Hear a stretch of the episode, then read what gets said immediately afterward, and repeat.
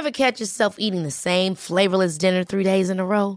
Dreaming of something better? Well, HelloFresh is your guilt-free dream come true, baby. It's me, Keke Palmer. Let's wake up those taste buds with hot, juicy pecan-crusted chicken or garlic butter shrimp scampi. Mm. Hello Fresh. Stop dreaming of all the delicious possibilities and dig in at HelloFresh.com. Let's get this dinner party started.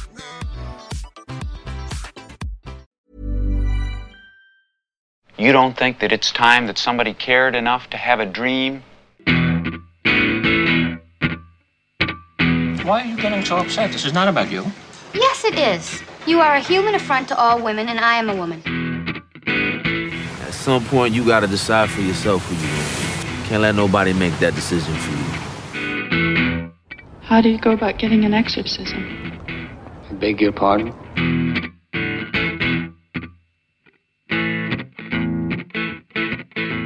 Hi, this is Mark Kermode. Thanks for downloading this Kermode on Film podcast. In this week's podcast, we got a bit of a treat. We have extended interviews with two of the guests who recently appeared on my MK3D online show. If you're a regular listener, you'll know that usually every month I do a live show at the BFI South Bank in London, but what with one thing and another, with lockdowns and everything, that show has moved online. You can currently find the uh, MK3D shows online at a BFI player. In our most recent show, two of our guests were Henry Blake and Julien Temple, and here at Kermode on Film, we have longer versions of the interviews with them. So, in a while, we're going to hear from Henry Blake, who is the creator of County Lines, a very powerful drama that opens in the UK this week.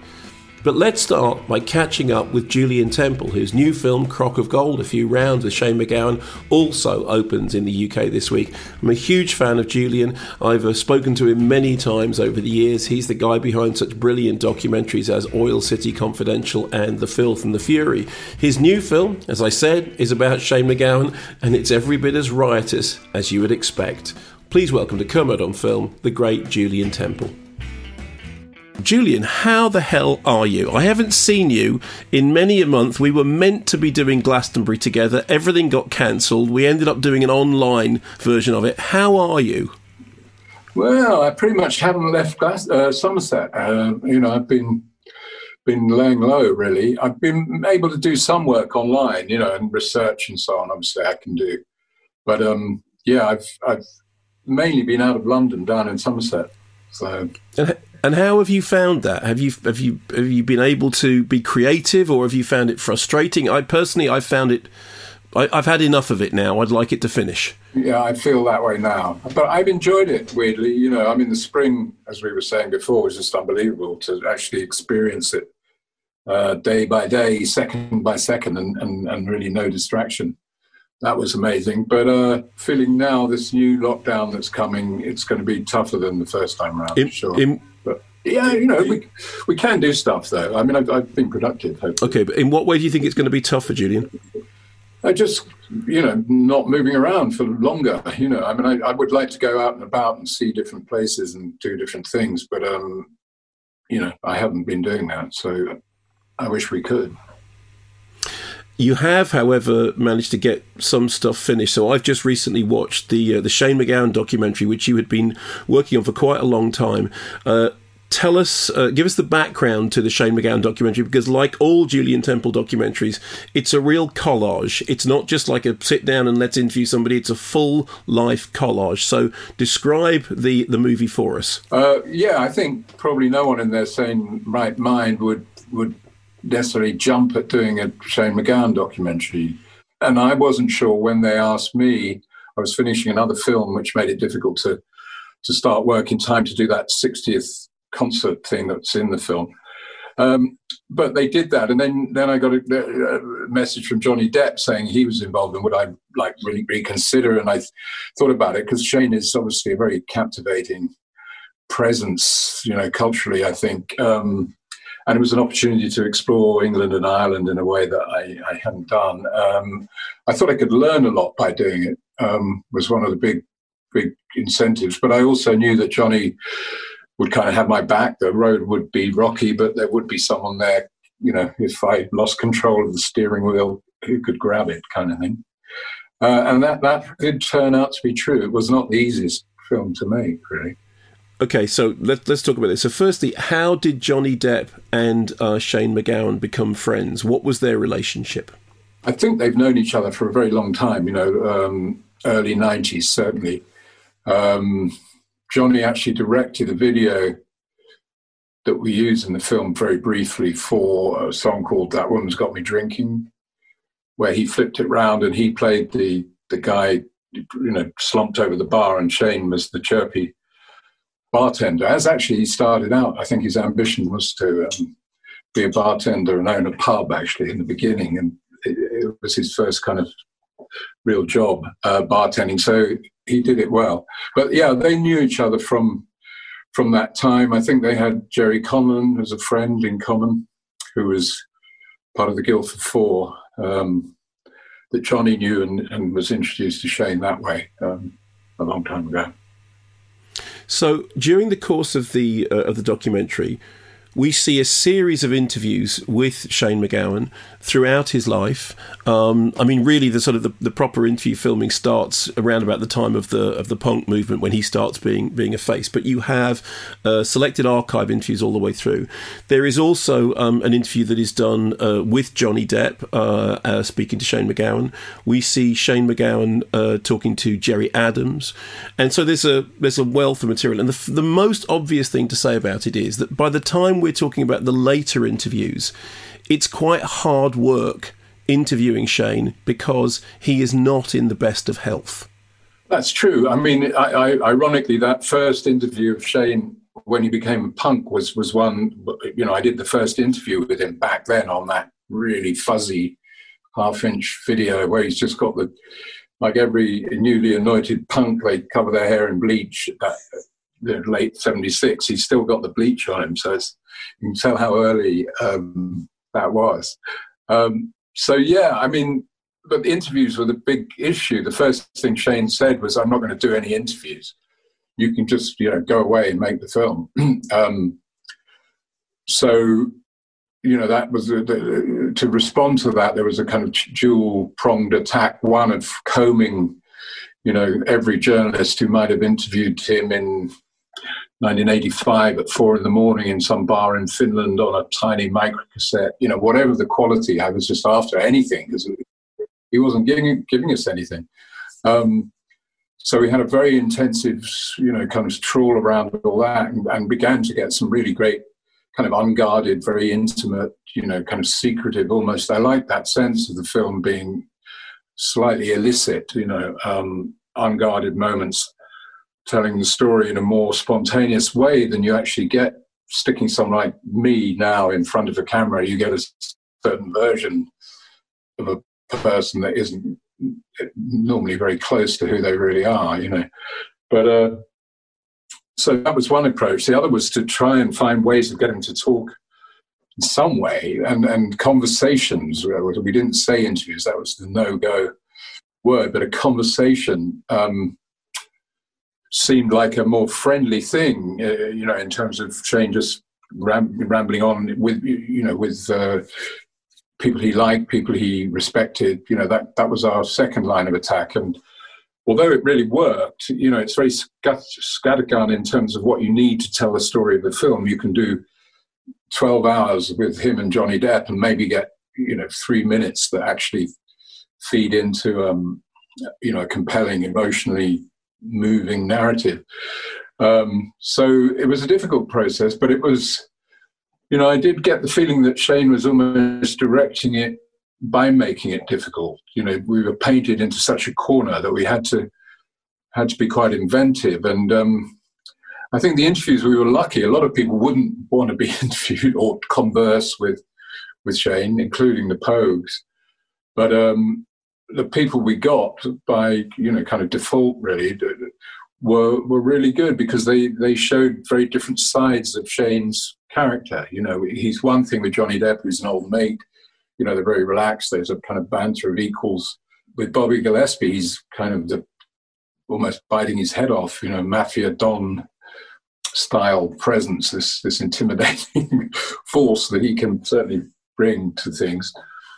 Um, so you know there was a range of different types of Shane that came out of these conversations that again you probably wouldn't get if you if you you know sat him in front of a camera and, and tried to drag stuff out of him. So there was a sense that the more difficult he made it, the better the film potentially could be weirdly. The film begins setting up very clearly this idea of the divided, uh, the divided soul, one foot here, one foot in, in, in Ireland, and we learn of the time that he spent in Ireland. Um, and it, there's a certain, um, I think, deliberate obfuscation about whether he's living there or whether he's on holiday there or whether he's. There's a kind of d- a deliberate mystification of his childhood in Ireland, which fits in with his whole mythology. Tell us about that. Yeah, I mean, I think you know, self invention is is at the heart of many great um, artists and uh, you know songwriters and, and just presences like Shane in our culture. You know, you need you need to create yourself to be who he is, and um, yeah, of course, there is a big. Um, you know, issue about how much time Shane spent in Ireland as a child. Um, which I, I, I enjoyed the fact that actually Bobby innocently said, "When did you first come to London?" And he's like, "Well, you know, don't interrogate me. We hit the you know the tender area around the wound was was kind of revealed in that kind of elegant way, really." But um, the um, the thing I'd say is that you know summer holidays when you're young are endless, aren't they? And Shane was in Ireland every summer. Um, I think if he'd lived in Tipperary all his life, we wouldn't have had Shane MacGowan. The fact that he could imagine it from Tunbridge Wells and, and build it into this incredible thing, obviously encouraged by his family and parents who were deeply Irish, you know. So he is very Irish on one level, but he's undeniably English, you know, London on another level. So, you know, that that mix is I don't care how long he spent in Ireland. That's the, the truth of who he's become, you know. So it's said very clearly in the documentary that the Pogues couldn't have happened without London. That the, that the reason that their music is happening is because it's the diaspora. It's not in its in its native land. Do you want to say something about that? Yeah, I mean, I, I think you know it's very true that I, the London Irish community, which was was a huge community, is less visible now, although many you know Irish people are still very much part of London. Um, but in those days, you know, the, the, kind of Kilburn, Camden Town Irish community was was a huge um, presence in, in, in London, but didn't have a kind of focal point, which I think is what the Pogues certainly did for young London Irish. They they lit a match paper that allowed them to to really build a, a kind of momentum of feeling you know that their culture was worth something was had a voice you know so that's a great achievement of any band i think to, to do that give a voice to their community. And shane did that and uh, in an amazing way. I, you know I, I, think you wouldn't have known when i was filming him in those punk clubs you wouldn't have you didn't really know that he was irish other than his name you know. It was it was a very london street punk presence that every street punk adopted. Joe Strummer, you know, whoever you are, that, that was part of the, the game. But you would never have predicted that he would become this this major Irish cultural, musical, literary figure. Um, so I think his London Irishness is at the core of the film, and, and that brings also into play the, the, the history of those two countries, which you know, I feel certainly in England, kids are not taught very clearly about what went down between England and Ireland, and Shane has a very, uh, you know, clear viewpoint on that. And I enjoyed the process of learning about that and learning from him and people that I met in Ireland in Tipperary, where he where he spent a lot of time. So hopefully, the film is is about a wider idea of Shane within this bigger culture and the Irish independence movement as a whole, you know. There's a moment towards the end of the film in which he's, he he says that one of the things he'd want to do is to start prolifically songwriting again, and it reminds us that there was a period in which he did prolifically songwrite, and he wrote extraordinary poetry. I mean, it it was. He, he uses the analogy of picking songs out of the air. There's a lovely moment when he talks about, well, if I didn't grab it, it would have gone on to Paul Simon. There was a moment when he was like an instrument tuned and the songs and the poetry did indeed pour out of him. What do you think was the thing that enabled that to happen? Because we have the life up until you know the punk movement that's when he starts being filmed. But there was this you know light bulb moment when suddenly he started producing a wealth of material. In a fairly short period of time he produced an extraordinary songbook yeah i mean i think it was when he realized that taking the jump of of you know, leaving straightforward kind of punk rock and roll behind and diving into the Irish tradition was not just possible, but also uh, possibly risky, but also incredibly creative act. I mean, he, you know, I think we do show that his father and his mother had, had really, you know, brought the Irish tradition very much into the into the family, you know, the environment, not just the music but the books. You know, he was incredibly well read in terms of Irish literature, whether it was Joyce or Behan or Flann O'Brien, where the first song, Streams of Whiskey, is, is a, scene from uh, the Poor Mouth, you know, Flann O'Brien book.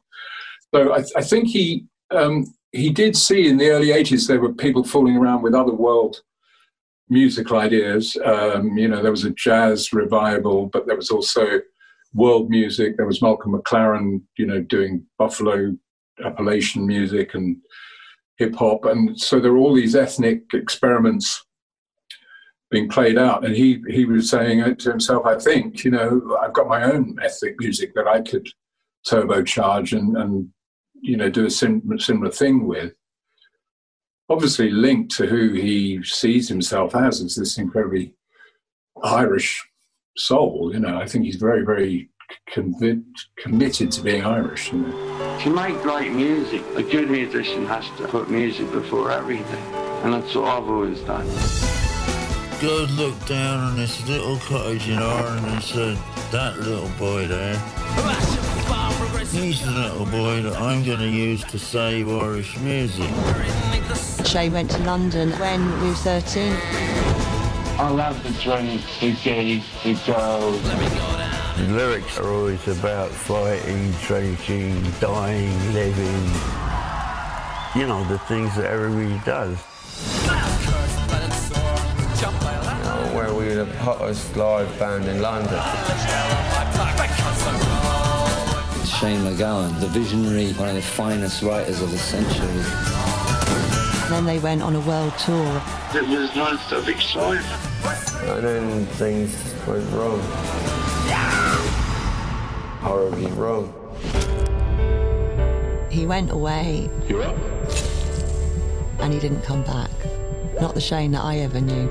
And then doctors told me that he had six months to live. If I really wanted to die, I'd be dead already.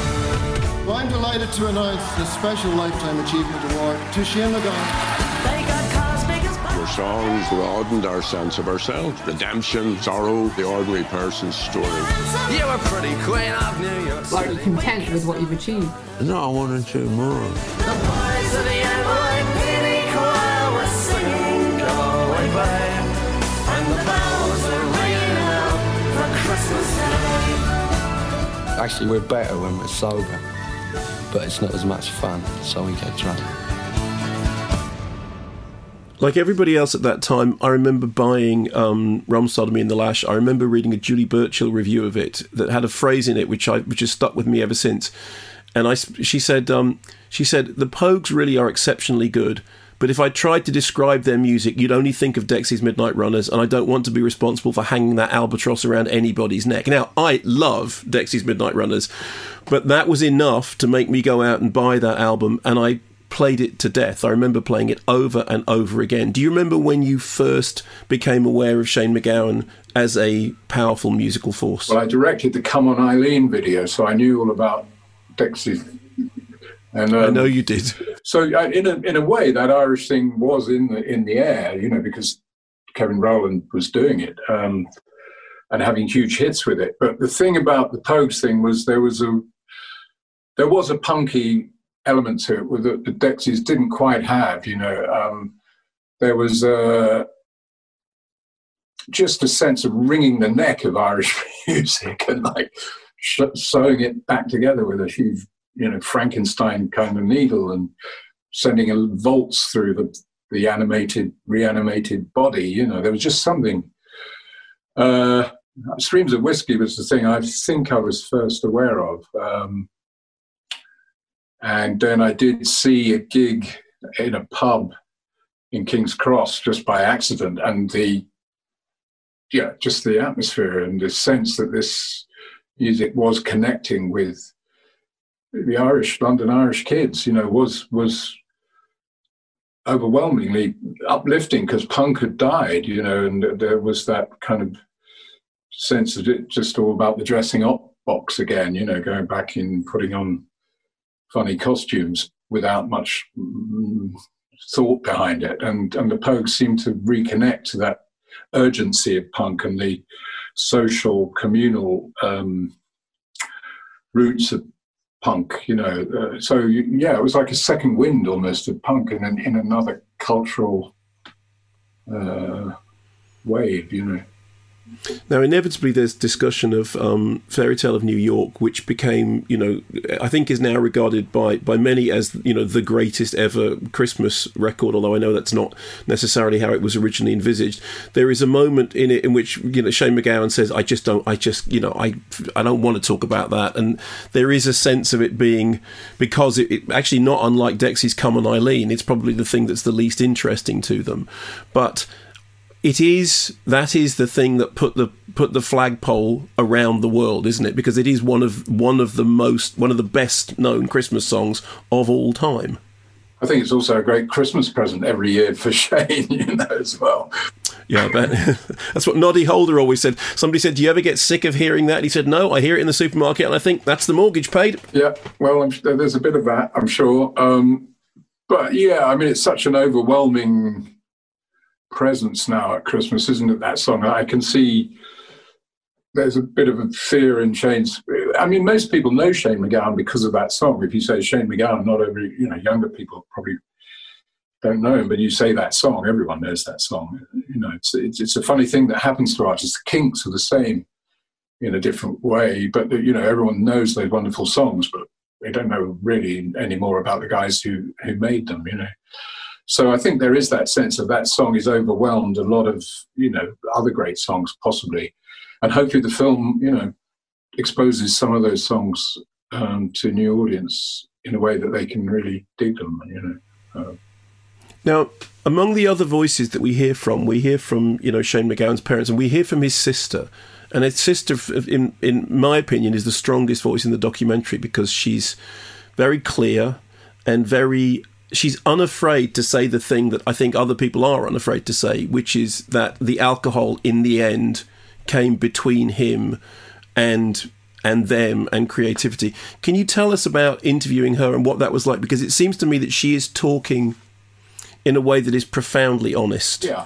and must have been quite difficult. I think it was. I mean, I think there's a lot of love in, in what she's saying for Shane. Um, you know, clearly it was a very close um, sibling relationship between those two growing up, and she worked with the Pogues when they first took off and was on stage with them, and you know they they have been very very close throughout it all. I think whether that's still the case, I don't know. She does feel she needs to say her viewpoint of it, and and that wasn't necessarily the easiest thing for her. Um, but without that, the film wouldn't have an anchor. You you would be in this kind of sea of self invention and, and, myth that is wrapped around Shane, and um, that is the elephant in the room. You see him sitting in a in a wheelchair um, with the you know whatever the immediate causes of that, the the abuse of the alcohol and the drug thing has really fed into that, and and you know you can't make a film about Shane MacGowan without you know talking about the fallout from that kind of um, way of living. You know, and she has a quite a moving take on it. I think. You know, again, you know, the rock and roll managers and how many gigs can we screw out of this band a year, and they all start you know start fighting who's got the publishing. I mean, those are similar stories that you find in Doctor Feelgood or the Sex Pistols or you know Rolling Stones. Um, but um, Shane's, I mean, there is a vulnerability in Shane, I think, that she points out that that this very caustic, very hard-edged, um, aggressive at times character is is a really sensitive being inside there, and that the songs are testament to that. You know that he's he's he's not just this intimidating, you know, um, kind of cantankerous person. There's there's anger, but it's largely himself, I think, in some ways. So I, without her, the film wouldn't wouldn't work. That's for sure. I don't think. I mean, I think one thing that's interesting about that, and there is a, there is discussion in the documentary about, you know, we need to get beyond the discussion about alcoholism. But watching the film, which I mean, as you always do with your movies, one of the things that you're you are particularly brilliant at is that you evoke the atmosphere of something. You use collage, you use uh, you know clips from films. You you you place stuff within a within a cultural reference point, which I think very few other filmmakers are doing. I think it is absolutely your style. And after spending uh, however long the documentary is, a couple of hours in the company of that documentary, I almost felt hungover because of the the level of alcohol consumption that goes on in the film, not just during the interviews, but also through the film clips.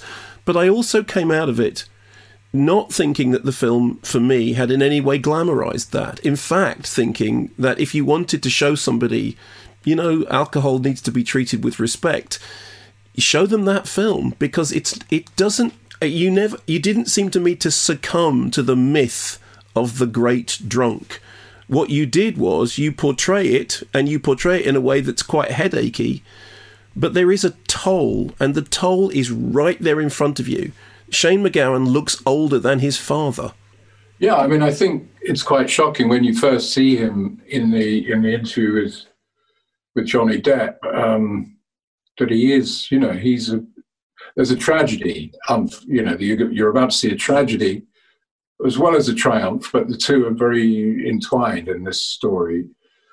Um, I mean, one of the one of the things that having nothing really to work with made me do was look at normally when you do an interview with two people, a conversation, you know, you use the bits where they're talking. But because I had very little, I was starting to look at the bits where Shane was listening to Johnny Depp, and I could see these amazing um, emotions playing there. Or you know, it's almost it's partly that old they used to call it the Kuleshov effect. You know, the Russian filmmaker said if you put a face next to a bowl of soup, he'd look hungry. If you put him next to a gun, he'd look scared. But you could you could read into all this stuff that normally you just throw on the cutting room floor, or used to in the old days when you had scissors. Um, you know, you just disregard all that reaction shot stuff. But because I didn't have, um, you know, really at that point, only near the very end of the film did we get any any kind of clear interviews which would help tell the story from Shane. I, I, I found myself thinking he could be listening to his own story, which would kind of amplify that effect of it being slightly cautionary tale, because you hear his bravado words from the past and you see him reacting and at times, you know, being entranced by that, at times being angry, you know, made repulsed by it in, in a way, or, or um, you know, not happy about it anyway. And that became a, you know, an interesting thing to do to use that material in, in a different way than just throwing it away, you know. And that and that that was to some extent to do with literally putting a tape recorder in front of him and playing him his own words, so he was listening to his own former. Is that because that's how it looks like it's happening? That's No, no, literally it- uh, no. I, it's just the outcuts of him listening to Johnny Depp that I found moments that I believed I could imagine him listening to some of the words that he was saying. I thought I actually th- I thought he was. I mean, I I actually thought that what you were Oh, doing I was playing him pl- playing him his own interviews because it's that that that that, that actually works very well. Well, I should probably not have given the, the game away, but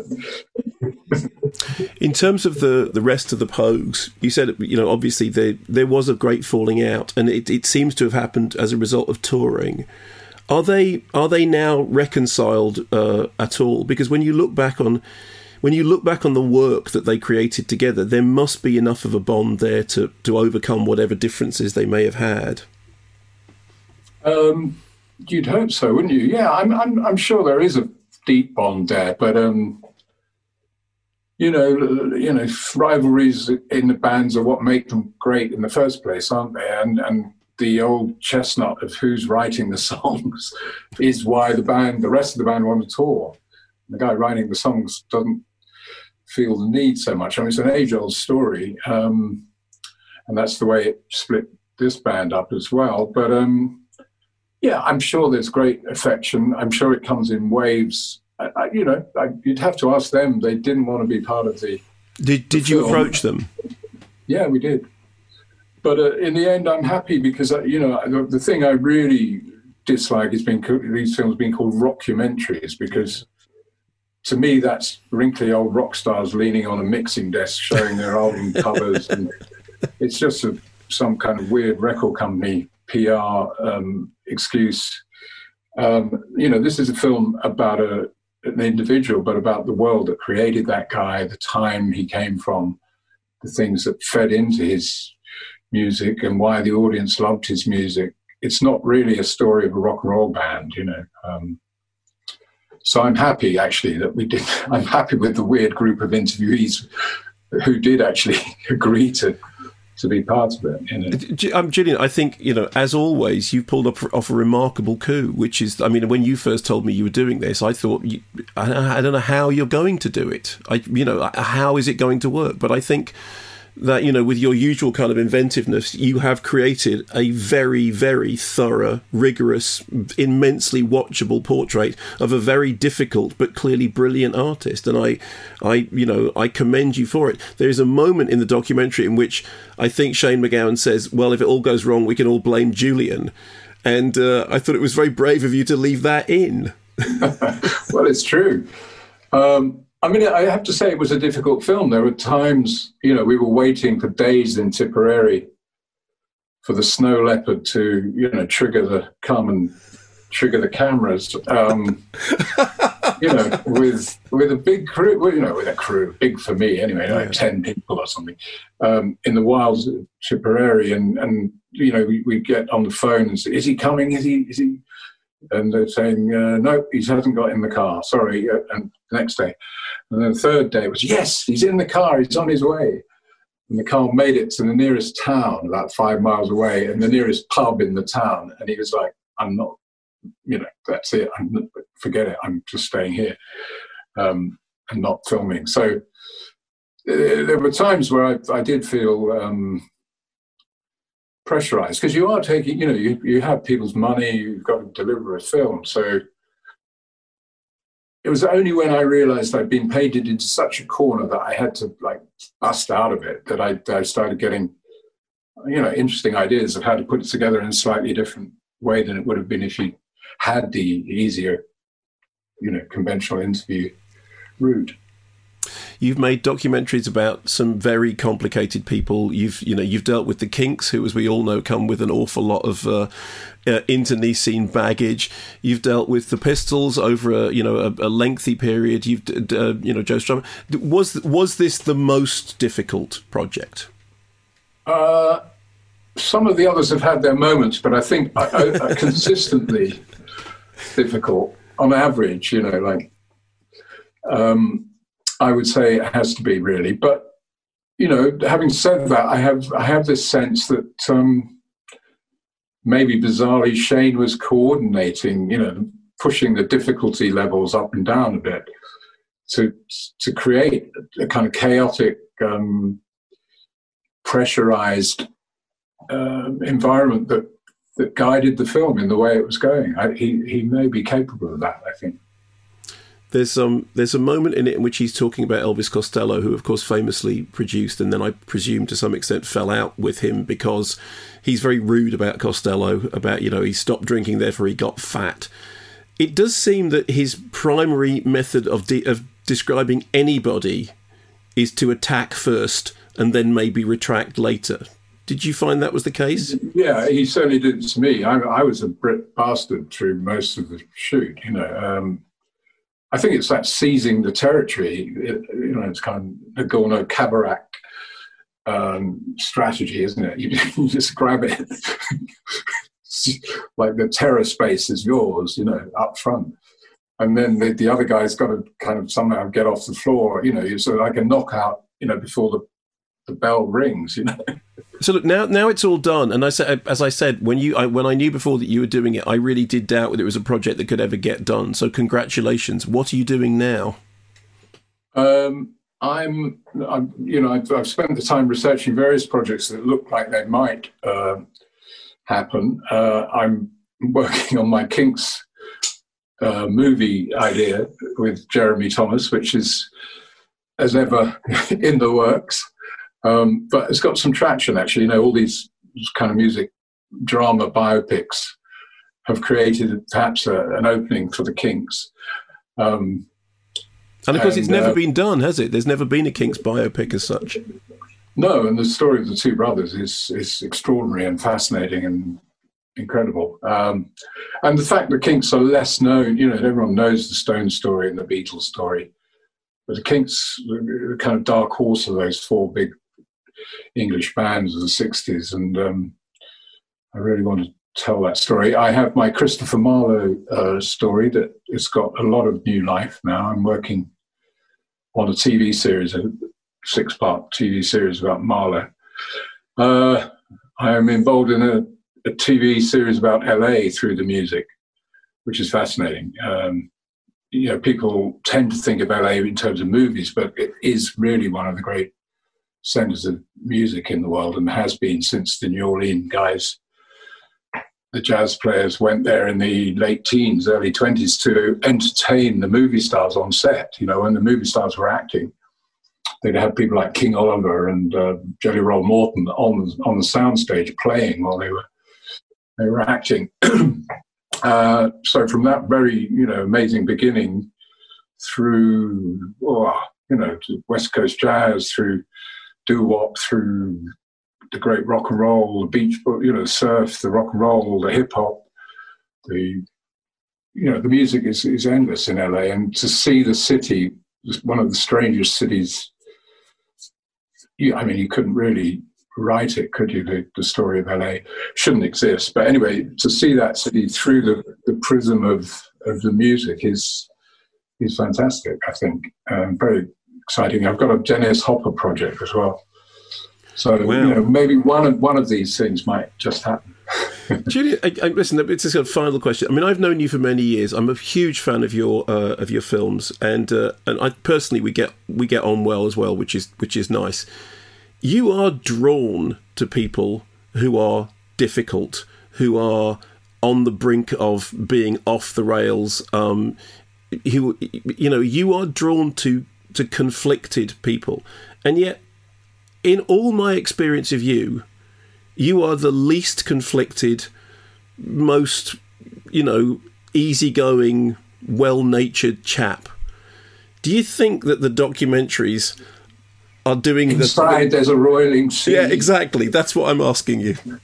I think there probably is. You know, I think I could could have gone different ways. Um, I mean, I have, you know, I have, I have been obsessed with film, but I've also been drawn towards uh, rock and roll, should we say? You know, so I've, I've, uh, I could have gone in different directions at certain points. You know, and um, I find difficult people are usually difficult for very interesting reasons. You know. Um, you know, there is definitely a, a vulnerability to be found in an aggressive character, it seems to me.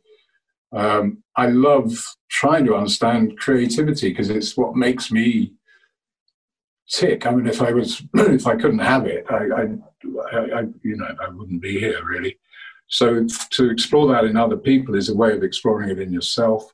I mean, a lot of these films are, I mean, they're not biographical, but they're about the time I've lived through. So they are, you know, ways of me trying to to kind of make sense of the world I've passed through. You know, I am still passing through. You know, so um, yeah, I, I'd like to kind of join them all together somehow and do, do like a, you know, a hundred hour screening in the end of all these all these pieces.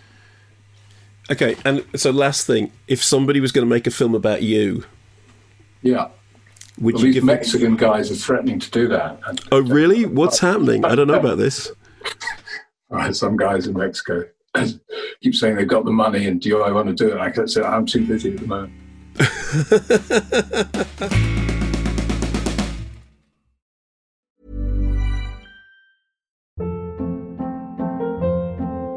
Hold up. What was that? Boring. No flavor. That was as bad as those leftovers you ate all week. Keke Palmer here, and it's time to say hello to something fresh and guilt-free. Hello Fresh. Jazz up dinner with pecan-crusted chicken or garlic butter shrimp scampi. Now that's music to my mouth. Hello Fresh. Let's get this dinner party started. Discover all the delicious possibilities at hellofresh.com. I'm Sandra, and I'm just the professional your small business was looking for. But you didn't hire me because you didn't use LinkedIn jobs. LinkedIn has professionals you can't find anywhere else, including those who aren't actively looking for a new job but might be open to the perfect role, like me. In a given month, over 70% of LinkedIn users don't visit other leading job sites. So if you're not looking on LinkedIn, you'll miss out on great candidates like Sandra. Start hiring professionals like a professional. Post your free job on linkedin.com/achieve today.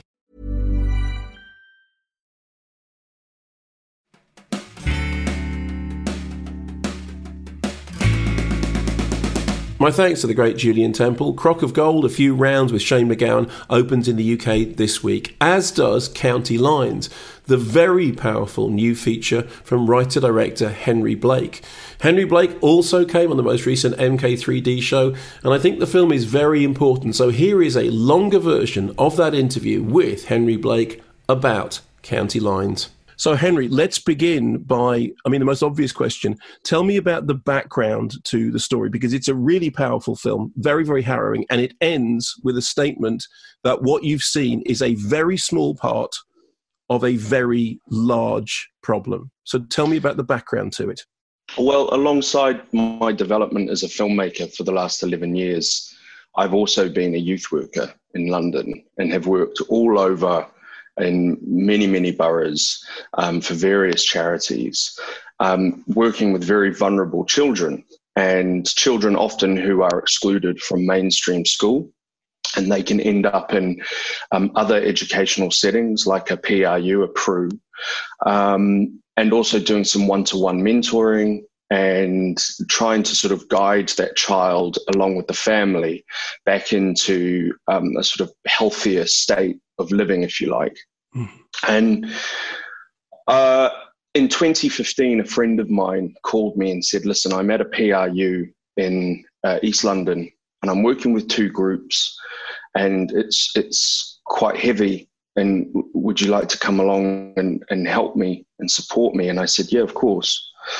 And that was a very unique commission in that the commission of that work was was was a year you know and so i really got to know those children in that setting. And one of the groups in particular mostly made up of boys who were 13 14 to about 17 were being heavily exploited and traumatized by county lines. And i as a youth worker up until that point had dealt with many many heavy topics you know in terms of extreme poverty um, neglect physical sexual abuse. But i had never come across trafficking and modern day slavery and and the nature of this style of crime. And I think the light bulb moment for me was when a 15 year old boy that we were working with went missing for three weeks, and he was from Plaistow, and he came back into area, and I asked him, I said, "Where have you been?" And he said, "I've been in Aberdeen in Scotland," and I sort of went, I'm sorry, what? Did you go Why on holiday there? Aberdeen, yeah. Why have you been in Aberdeen? And sort of cue then this unraveling of what County Lines was, but also handling the trauma of these children and seeing how distressed they were, seeing how vulnerable they were. And they weren't necessarily, if you were to meet them, um, they don't present vulner- vulnerable straight away. It's very complex because there's a lot of defiance, there's a lot of fear, there's a lot of um, angst, and um, so one of the one of the major things for me during that year was going. People are perceiving these children to be very difficult and to be a problem, but actually, what is happening to them is deeply traumatic, and the, these children are victims and are being trafficked. Um, and I'd never brought my filmmaking on a direct collision course, if you like, with my youth work. I was too scared. I was developing short films with my wife, Victoria, who produced the film. Um, and I, I wanted to keep them very separate. But that year, an instinct arose in me that sort of said, you know, you've got to do this. Um, just just for those who don't know, just to be absolutely clear about this, explain what county lines means. County Lines is a drug distribution network, Class A drug distribution network that is highly profitable and that essentially uses tr- vulnerable children and traffics them in order to transport and promote the lines. And the lines are mobile phone lines that um, drug users can uh, ring or get in touch with, or the um, the dealers can get in touch with the users and promote the selling of those class A drugs. And children are used as a mechanism as promotion and as uh, transport And Henry, why children? because it removes all major risk from the upstream perpetrators. It's it's a kind of perverse way of keeping at arm's length if you are a perpetrator and avoiding all styles of detection, um, security force detection. Okay, so essentially, what you're doing is you are preying upon the most vulnerable people because they have the least chance of anything coming back to you. And there is a, a, an encompassing interview in the drama, which begins with this explanation of what's effectively collateral damage. And uh, our central character is told, we hear them being told at the beginning, you are basically collateral damage. Um, Tell me about that, uh, because that's a very powerful sort of uh, bookending of the film.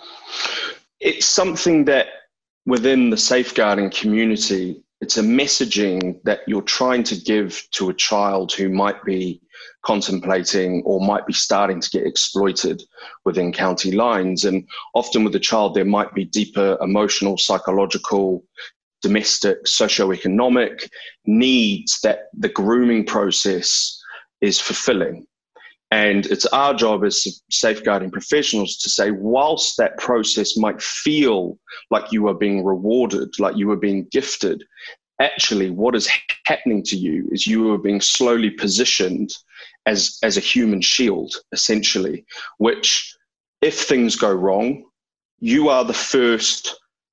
Uh, you are the first object in a long line of very traumatic and very violent episodes that can occur within a county lines narrative, if you like.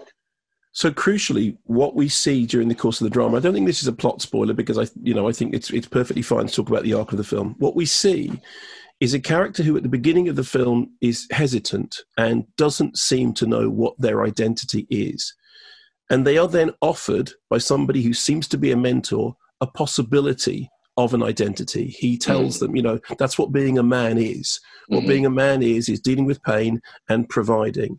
And at the same time, he's trying to. He's asked by this older uh, guy, you know, about being the man of the house. He says, "I am the man of the house," and he is basically offered an opportunity to become what he thinks is an identity. But what actually happens is completely the opposite that he becomes literally just a, a pawn in somebody else's game.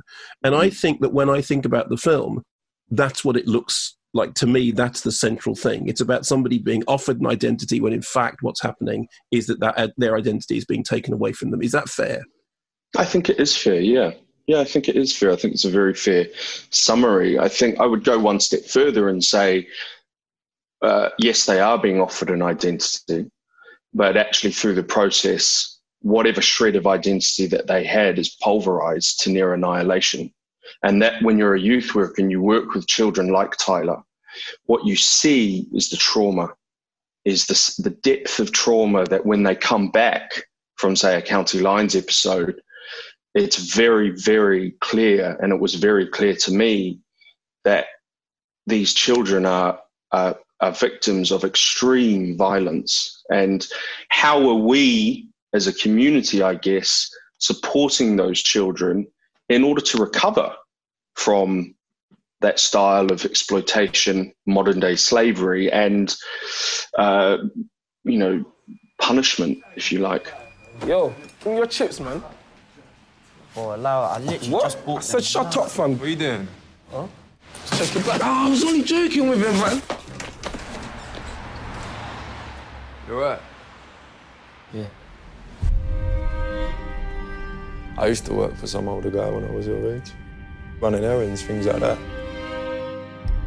I had to be the man of the house, help my mum out. Bye, kids.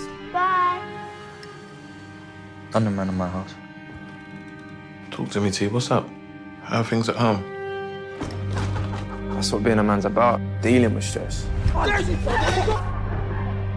And you deal with stress.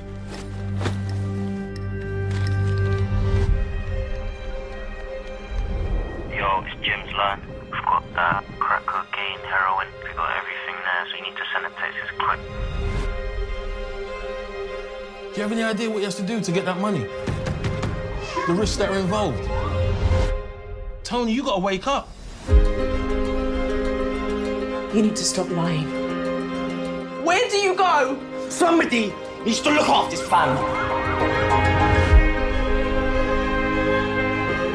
Some businesses have what they call an acceptable loss.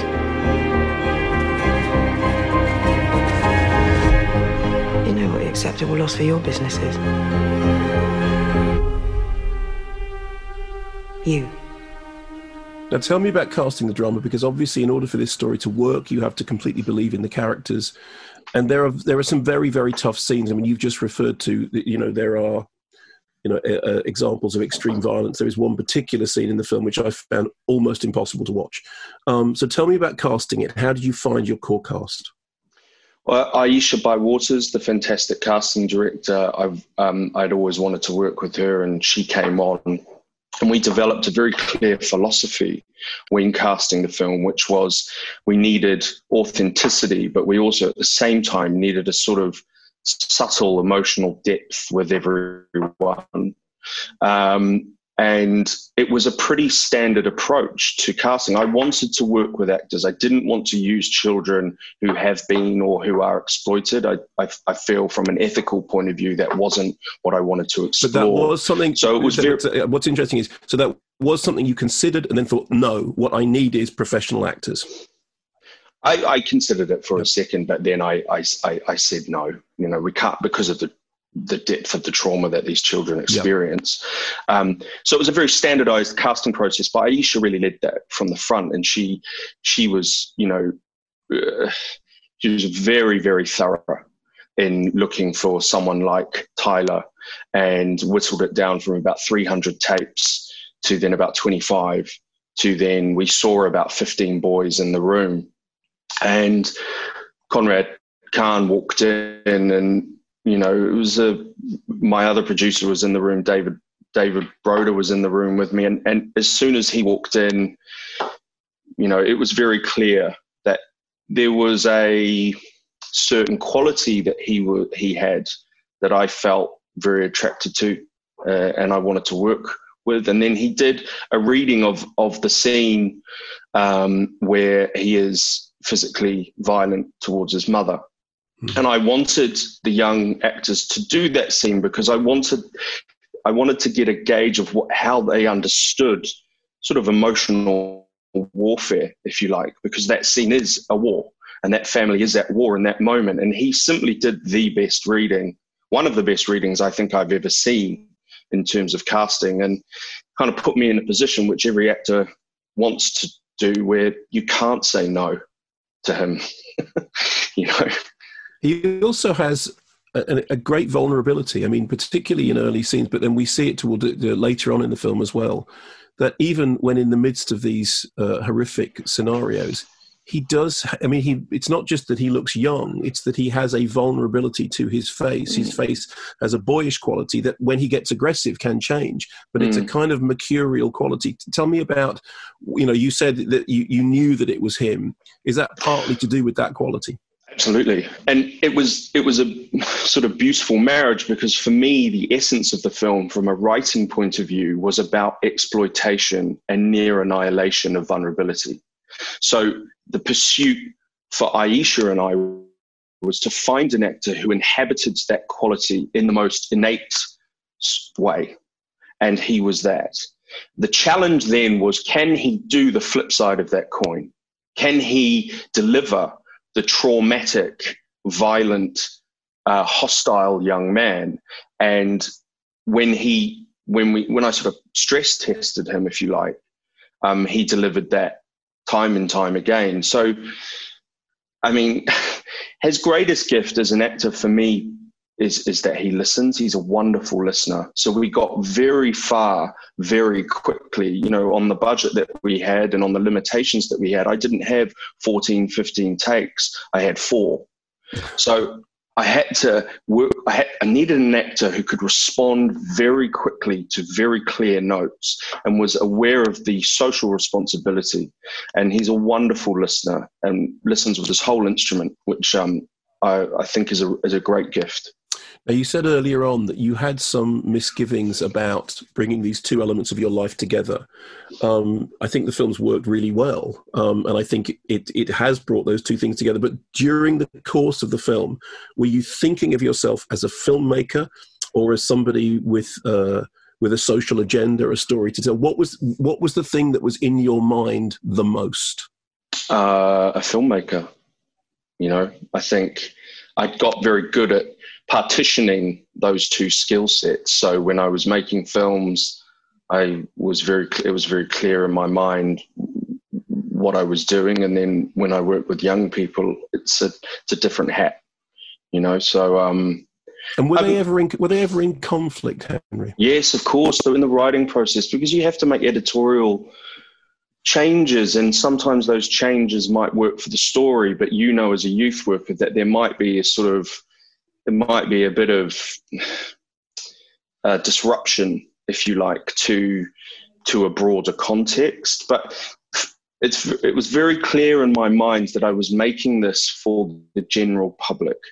And I think a great example of awareness around this is we f- we screened the film at Cambridge Film Festival last year, and in the Q and A afterwards, fifty percent of the audience were made up of social workers, youth workers, teachers, and fifty percent were general public.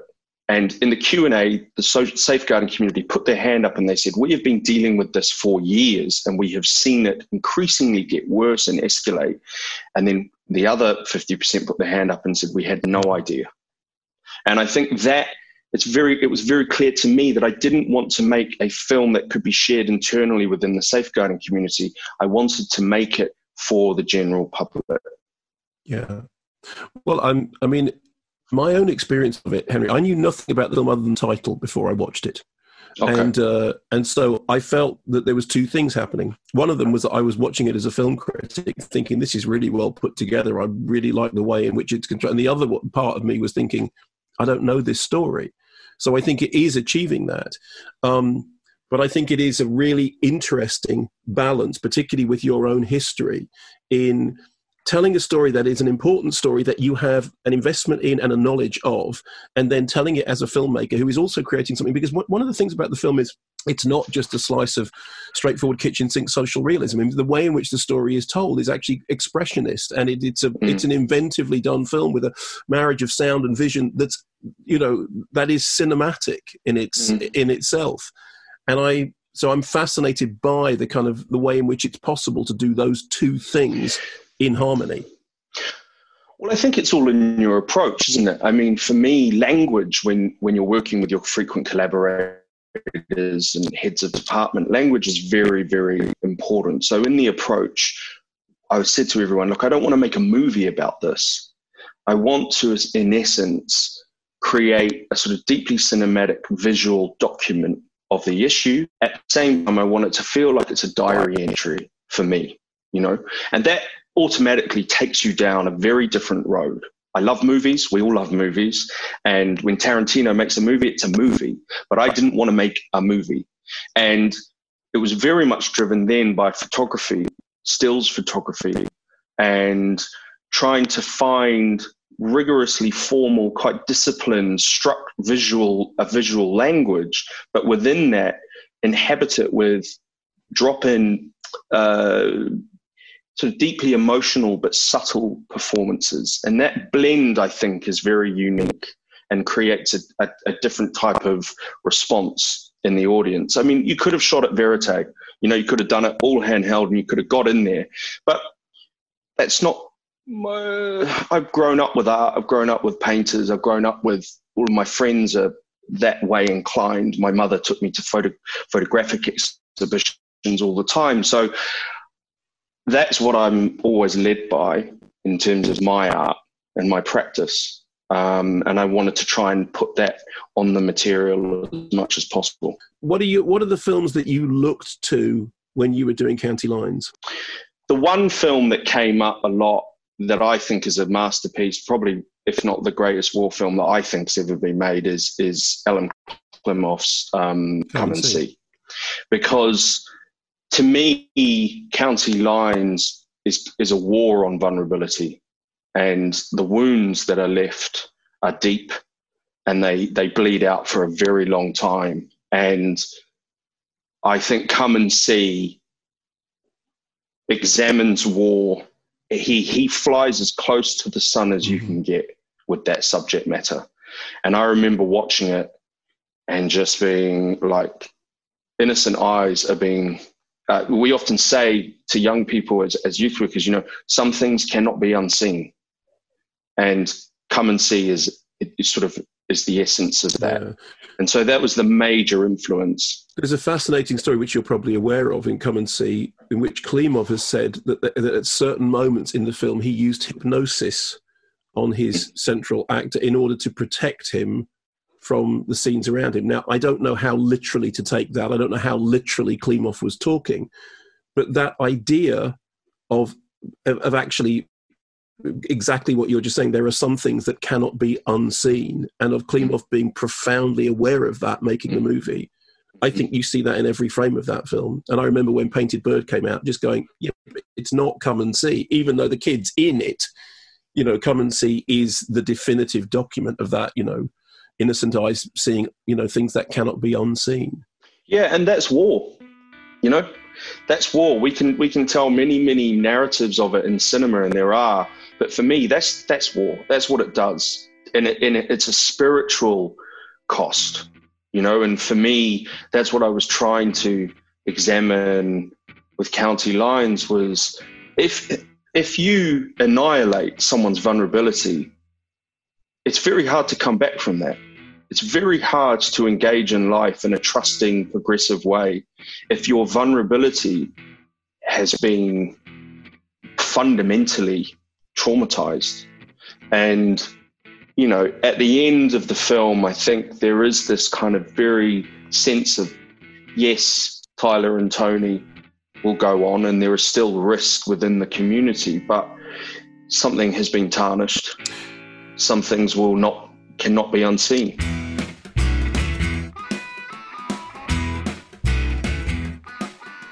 My thanks to Henry Blake for coming on the show and talking about county lines. As I said, if you want to see shorter video versions of those interviews, go to BFI Player, check out the MK3D online shows, which will stay online until everything settles down, what with one thing and another.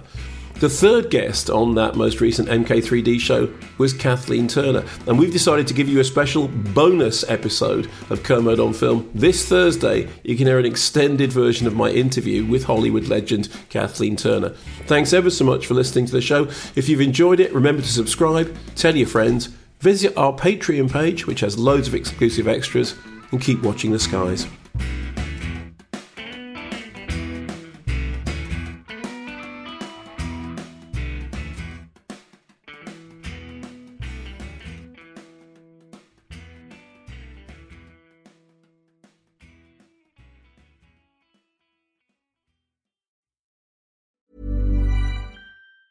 Hey, it's Danny Pellegrino from Everything Iconic. Ready to upgrade your style game without blowing your budget? Check out Quince. They've got all the good stuff shirts and polos, activewear, and fine leather goods, all at 50 to 80% less than other high-end brands. And the best part? They're all about safe, ethical, and responsible manufacturing. Get that luxury vibe without the luxury price tag. Hit up quince.com slash upgrade for free shipping and 365 day returns on your next order. That's quince.com slash upgrade.